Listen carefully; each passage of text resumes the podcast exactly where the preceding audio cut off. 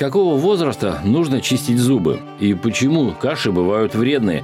Поговорим сегодня в программе «Линия жизни» с детским врачом-стоматологом высшей категории детской краевой больницы, главным внештатным стоматологом по обслуживанию детского населения Еленой Любомирской. Плохие зубы – это наследственная предрасположенность? Смотря что понимать под плохими зубами. Ну, они большие очень, или кривые э, растут, или кариозные, там, или там еще. Вот. Но по разным авторам от 20 до 40 процентов считается влияние наследственности. Однако э, со счетов вот эти внешние факторы вообще ни, ни в коем случае нельзя э, исключать, потому что Э, состояние мамы в период беременности, ее болезни, хронические заболевания, там, состояние плода в, период как бы, беременности, потом э, состояние здоровья ребенка после рождения. Это все влияет. Э, гигиена, уход за зубами, там, перекусы, частые кормления, много сахара в пище. То есть это все будет приводить к тому, что, допустим, может развиваться у детей младшего возраста кариозный процесс. Вот. Потом э, нельзя забывать, что, допустим, вот недостаток фтора в воде, вот в Краснодарском крае, и чем меньше как бы выражена профилактика, э, хотя профилактика элементарная, или это смена источника воды, Э, вот, в котором действительно меньшее количество фтора, или это бутилированная вода, или просто кипяченая вода. То есть использование в пищу просто кипяченой воды, но есть нюанс. Кипяченая вода должна кипеть 5 минут. Если этим всем пренебрегать, э, развивается флюороз. И в зависимости от выраженности этого заболевания возникают участки гипоплазии, на которых тоже развивается кариозный процесс, понимаете? То есть, но сам флюороз тоже не хорош, как говорится, потому что если это, допустим, начальные формы флюороза, то это просто белые зубы э, или там в белую точечку, или в белые пятнышки, или в белые штрихи, там штриховая форма есть. Деструктивные формы – это, конечно, очень некрасиво, потому что это и наряду с белыми пятнами и рыжие пятна, и участки аплазии, и там забивается пища, потом это все чернеет. Ну, в общем, очень некрасиво, в результате плохие зубы, да, общий термин. А вот эти плохие зубы, вот в данном конкретном случае, это избыток фтора. То есть это внешний фактор, который действует. Э, эмаль мало минерализована, может, да, и есть риск э, развития кариозного процесса у детей. Ну и у взрослых, конечно, тоже. Но дети в этом плане страдают больше. И вот все это накладывается. Вот, и в результате э, мы имеем высокую заболеваемость кариеса. Когда формируются зубки и прикус? Слово формируется очень хорошее. Почему? Потому что получается, что зубы начинают формироваться на пятой-шестой неделе внутриутробного развития. То есть э, еще такой маленький эмбрион, а уже появляются зачатки зубов. И в течение всей беременности эти зачатки развиваются, формируются. Где-то 16 недели происходит, начинается их минерализация.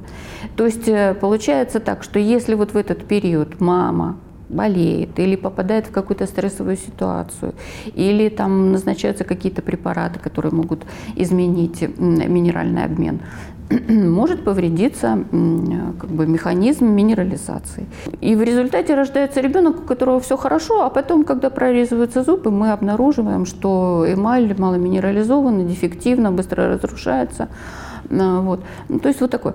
Э, где-то в конце беременности э, начинают формироваться зачатки постоянных зубов. Это резцы и маляры, первые маляры, постоянные. Да? И, и получается, что как бы, если были какие-то погрешности, то это вот в семилетнем возрасте, когда прорежутся постоянные зубы, мы это увидим. То есть вот они все время формируются. Ребенок рождается, зубов нет, да? но зубы продолжают формироваться, их там минерализация, растут корни, формируются. Вот. Где-то э, среднестатистическое время прорезания нижних центральных резцов временных – это 6-8 месяцев.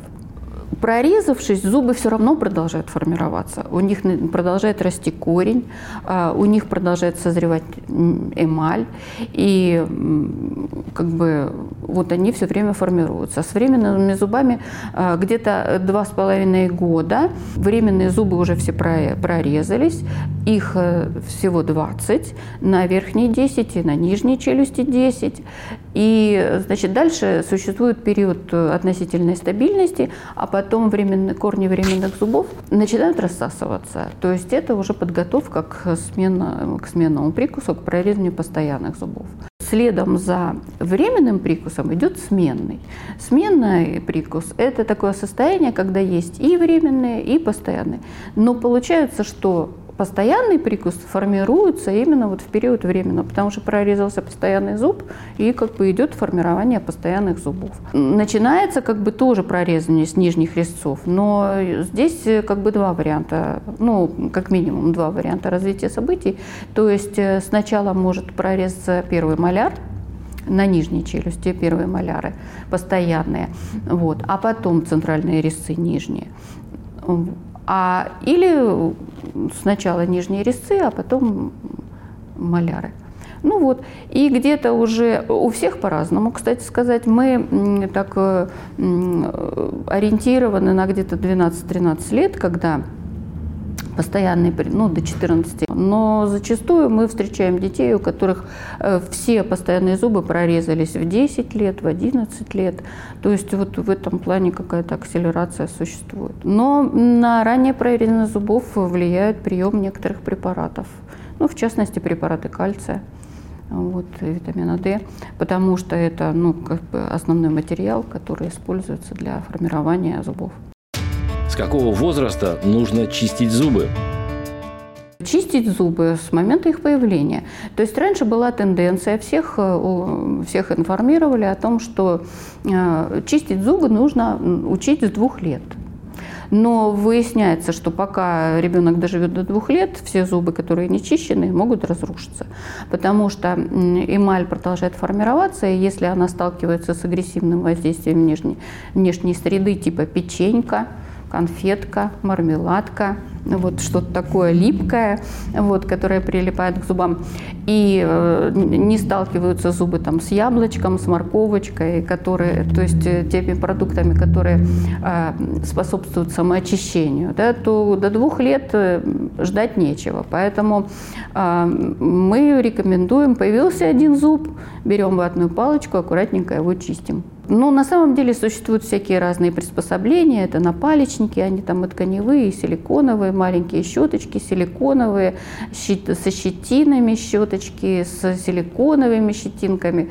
Э, ну, то есть вот э, арсенал большой, вот, которым могут родители пользоваться на свое усмотрение. Процесс прорезывания зубов, в общем-то, хоть он не физиологичный, но достаточно травматичный, потому что что-то такое жесткое съешь, десна или съест ребенок, да, десна может повредиться. Это все равно, хоть небольшие, но болевые ощущения. Поэтому как бы ребенок может дальше отказываться от этой пищи. Хотя мы все знаем, что это яблоко очень вкусное, ну, например, да. Поэтому больше как бы каши там, а каши, они все липкие и трудно эвакуируются из полости рта. Влияет ли пустышка на прикус? Влияет, да. Но тут опять-таки э, называется, что из огня до в пламя. На самом деле э, сосательный рефлекс э, считается, что сосательный рефлекс угасает к моменту прорезания зубов. То есть по логике вещей, если ребенок сосет пустышку или там получает грудное, грудное вскармливание или там смешанное вскармливание, искусственное, вот, то где-то к 6 месяцам, когда вводится там уже прикорм, это расширяется, так сказать, объем продуктов, э, разнообразие их, э, вот, эм, то сосать соску вроде бы как уже и не нужно. Вот. Э, но не, не у всех это получается. И получается так, что если отказывается ребенок где-то к моменту прорезывания зубов или там к году, например, да, от соски, именно пустышки, то Зубы, ничего с ними не происходит, они правильно формируются. А если не отказывается, то, конечно, соска будет э, влиять на форму зубного ряда. Если мы насильственно отбираем соску, то дети начинают сосать палец, что гораздо хуже. Поэтому, если вот ребенка не, не удается отучить от соски, хотя надо стараться, лучше все-таки использовать пустышку латексную, мягкую, которая ну, меньше всего будет оказывать давление на зубы. Потому что если ребенок заменит благополучно соску на палец, то это будет очень выраженная деформация, распухший палец, ну, в общем, много неприятностей. Когда стоит обращаться к детскому ортодонту? Первый раз стоматолог смотрит ребенка в месяц. А, для чего он смотрит? Э, э, для того, чтобы определить там какие-то аномалии э, развития полости рта. Зубов, конечно, в этом возрасте нет, поэтому мы ничего про зубы не можем сказать, но тем не менее вот общее строение, наличие врожденных каких-то состояний, вот, опять-таки дать рекомендации – вот. И следующее посещение, мы вообще-то все хотим, э, стоматологи, хотим, чтобы дети как минимум два раза приходили в, в год к стоматологу, да. То есть э, вот педиатров мы ориентируем на то, чтобы не просто посмотреть там температуру, измерить, послушать, есть ли хрипы, там бьется сердце, вот, но и в рот посмотреть, не только на гланды, но и на зубы. Почему? Потому что все-таки педиатр видит э, детей чаще. Если родители ориентированы на то, что э, нужно ребенка показывать, то, в общем-то, может быть, и не будет дальше никаких проблем, с, сомнений и терзаний, потому что э, детский стоматолог своевременно увидит э, ту или иную патологию и подскажет, что с этим делать. Обычно так считается, что э, лучше как бы после трех лет приходить э, но это ну, как бы уже не актуально. Почему? Потому что если ребенок сосет пустышку, и мы в полтора года или там в год видим, что зубы уже совсем не той направленности, так сказать, не туда смотрят, вот, то, конечно, нужно уже э, проконсультироваться у ортодонта, э, что нужно сделать в этой ситуации. На самом деле, ну, все просто и логично отобрать соску, как говорится, да, вот, заменить ее там различными ортодонтическими приспособлениями. Это все реально. А, вот. Ну, правда, иногда бывает трудно объяснить ребенку, что это нужно и что это вкуснее соски, но тем не менее у удачливых родителей все это получается. Нужно ли лечить молочные зубы? Нужно лечить молочные зубы. Я прекрасно понимаю, что есть э, за все как бы развитие детской, период развития детской стоматологии были разные подходы к этому вопросу. Э, зачем лечить, если заболит, нужно удалить и так далее. Но все-таки зубы, э, зачем ребенка лишать удовольствия что-то поесть вкусное? Да? потому что если нарушается целостность зубного ряда, то, естественно, нарушаются проблемы с разжевыванием пищи, с проглатыванием там, этой пищи, проблемы с желудочно-кишечным трактом, потому что не так э, тщательно разжевывается пища. Но как бы это еще отдельный вопрос с ленивым желанием. Вот. Но сам факт. А, плюс ко всему, допустим, зубы, которые разрушаются, это, во-первых, источник инфекции. И э, зубы, которые разрушились, и у них есть осложнения, там развился, например, э, пульпит воспаления нерва или там периодонтит, воспалительный процесс вокруг корня, э, это все приводит к повышенной чувствительности к микроорганизмам и может вызывать различные заболевания, например, сердечно-сосудистой системы да, или почек. То есть э, это все взаимосвязано, поэтому зачем, э, как бы, чтобы полость рта была рассадником инфекции. Э, естественно, чем раньше начинаешь лечить зубы, тем они дольше сохраняются, и как бы нет вот этих вот осложнений, с которыми трудно бороться, так сказать, в некоторых случаях. Вот, поэтому Лечить их нужно. Если зубы рано удаляются, это приводит к деформации зубного ряда. А, челюсть в этих местах медленнее растет, позже а, прорезываются зубы, которые должны появиться в этом месте. Ну, то есть масса неприятностей. Плюс острые края будут банально э, травмировать язык понимаете? Очень часто у детей где-то в возрасте после 4 лет развиваются кариозные процессы на, в зубах на контактных поверхностях. То есть, э, по сути дела, между зубами, жевательными зубами появляется большое пространство, куда напивается пища. И, конечно, десна болит, и это вызывает ночные боли. Дети, ночные даже боли вызывает.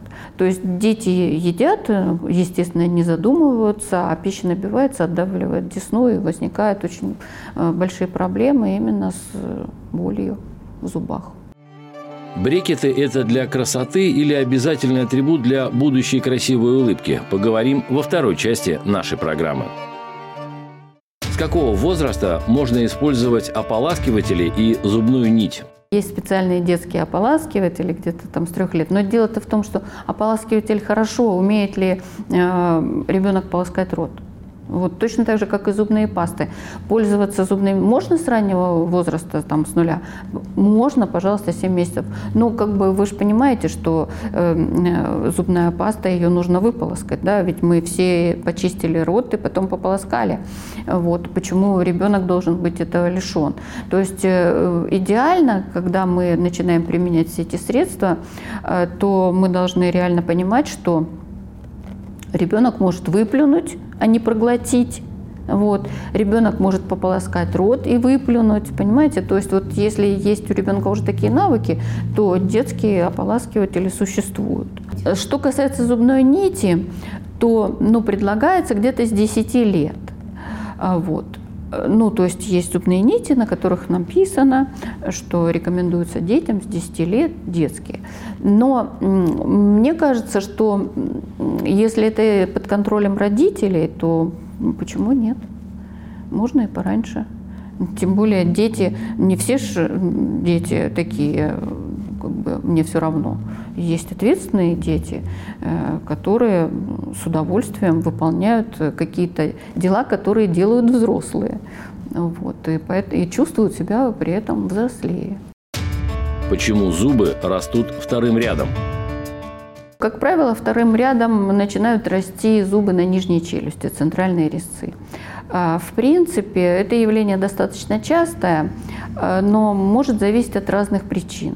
А, разные причины. Одна из причин – это закладка то есть зачатки зубов постоянных в норме должны находиться под э, корнями временных зубов. Но при определенных обстоятельствах эти зачатки могут быть смещены. Поэтому возникает такое, такое состояние, когда временные зубы еще не выпали, а постоянные уже прорезались. А дальше размер челюсти имеет значение. То есть, а размер челюсти будет э, нижний. Это будет связано с ленивым жеванием. То есть для того, чтобы нижняя челюсть хорошо росла, нужно хорошо жевать. То есть вся пища, которая попадает в полость рта ребенка, она должна быть прожевана. Вот. Э, должен сформироваться пищевой комок, и этот пищевой комок затем должен быть проглочен. Но зачастую дети ленятся и как бы запива, начинают запивать пищу, стараются есть жидкую пищу, чтобы вот тщательно не жевать. Ну и это в конечном итоге может приводить к тому, что нижняя челюсть развивается слабо. А, есть еще врожденные состояния, когда нижняя челюсть находится в дальнем положении, в ретропозиции. И есть э, наследственные состояния, когда нижняя челюсть э, просто мала у всех членов семьи. Много причин, которые могут вызвать э, вот этот второй ряд. Но справиться с этим достаточно легко. Нужно заставлять, ну как заставлять, рекомендовать ребенку тщательно жевать, обучить его правильно жевать. Причем вот когда сформировался временный прикус, где-то в 2-2,5 года, ребенок уже как бы идет на общение, понимает, э, выполняет ваши просьбы, там команды, вы его хорошо понимаете, потому что он уже болтает э, так, что понятно. Вот. вот в этот момент надо ребенка приучить тщательно разжевывать пищу. И в дальнейшем это сослужит хорошую службу, челюсть будет хорошо расти. Как исправить аномалии прикуса? Если есть зубы и есть их неправильное положение, уже можно получить рекомендации. На самом деле в арсенале лечебных э, методов лечения у ортодонта много э, различных методов, но это не обязательно будет ортодонтическая конструкция. Это может быть пособие в виде там, миогимнастики, в виде профилактики, э, допустим, вредных привычек. Да? А, вот. То есть э, чем меньше ребенок, тем э, быстрее и лучше исправляются вот эти вот аномалии, которые сформировались. А, профилактика вредных привычек – это контроль, значит, не сосать палец, не сосать язык, не сосать губу. Все зависит от э, возраста ребенка, когда вот верифицировали это состояние зубочелюстной аномалии. Ну и естественно, что помимо там миогимнастики, которую маленьким детям назначают, назначают различные э, стандартные ортодонтические средства. Э, индивидуальные пластинки могут изготавливать, функциональные аппараты, механические, то есть съемные конструкции. Ну и уже когда ребенок э, совсем большой, постоянный прикус, то а ситуация как бы не изменяется, то тогда назначают брекет-системы. С какого возраста нужно ставить брекеты? Общая тенденция ставить несъемные конструкции в постоянном прикусе. А, однако уже очень давно были исследования о том, что в принципе э, в сменном прикусе, а, то есть когда есть и временные, и постоянные зубы, э, тоже можно использовать брекет-системы. Все зависит от тяжести патологии. Если патология сильно выражена, то ждать, пока усугубится ситуация, не стоит. И, возможно, в сменном прикусе и имеет смысл назначить вот это лечение. Однако брекет-система а, устанавливается только на постоянные зубы, даже в сменном прикусе а, при условии, что те зубы, на которые будет установлена конструкция, а, завершили свое формирование. Вот. Почему? Потому что если зуб не завершил свое формирование, он ну, как бы может видоизменяться под действием тех сил, которые будут прилагаться при лечении, э, что не есть хорошо. Чем чаще болеют? Бывает э, Э, что развивается гингивит. То есть тяжелых форм пародонтита, которые встречаются у взрослых, у детей э, практически не встречаются. Это может быть проявлением, допустим, каких-то наследственных заболеваний, но это очень редко. А вот э, гингивит, то есть воспаление десны, у детей, особенно подросткового, предподросткового возраста, встречается достаточно часто. И, как правило, это связано с нарушением гигиены. То есть не хочу чистить зубы вчера, не хотел чистить зубы позавчера, сегодня, ладно, тоже так пройдет. И в конечном итоге через неделю тронул, тронул десну, а она кровит. Ну вот. Вот такое встречается, да. Когда начинают проявляться постоянные зубы, а, вдруг выясняется, что зубы стоят неровно там и все такое. То есть как бы даже если родители очень хорошо относятся к своим детям, следят скрупулезно ко всему, значит, относятся, все равно мы можем сталкиваться с зубо... развитием зубочелюстной аномалии у подростков в постоянном прикусе. А, зубы крупные, лицо узкое – ну, например, ну, как вариант, это такое часто встречающееся состояние. Опять-таки, раннее удаление зубов тоже встречается да, у детей. Если зубы не чистят, то шестые зубы, допустим, к 14 годам, э, в них развивается кариозный процесс.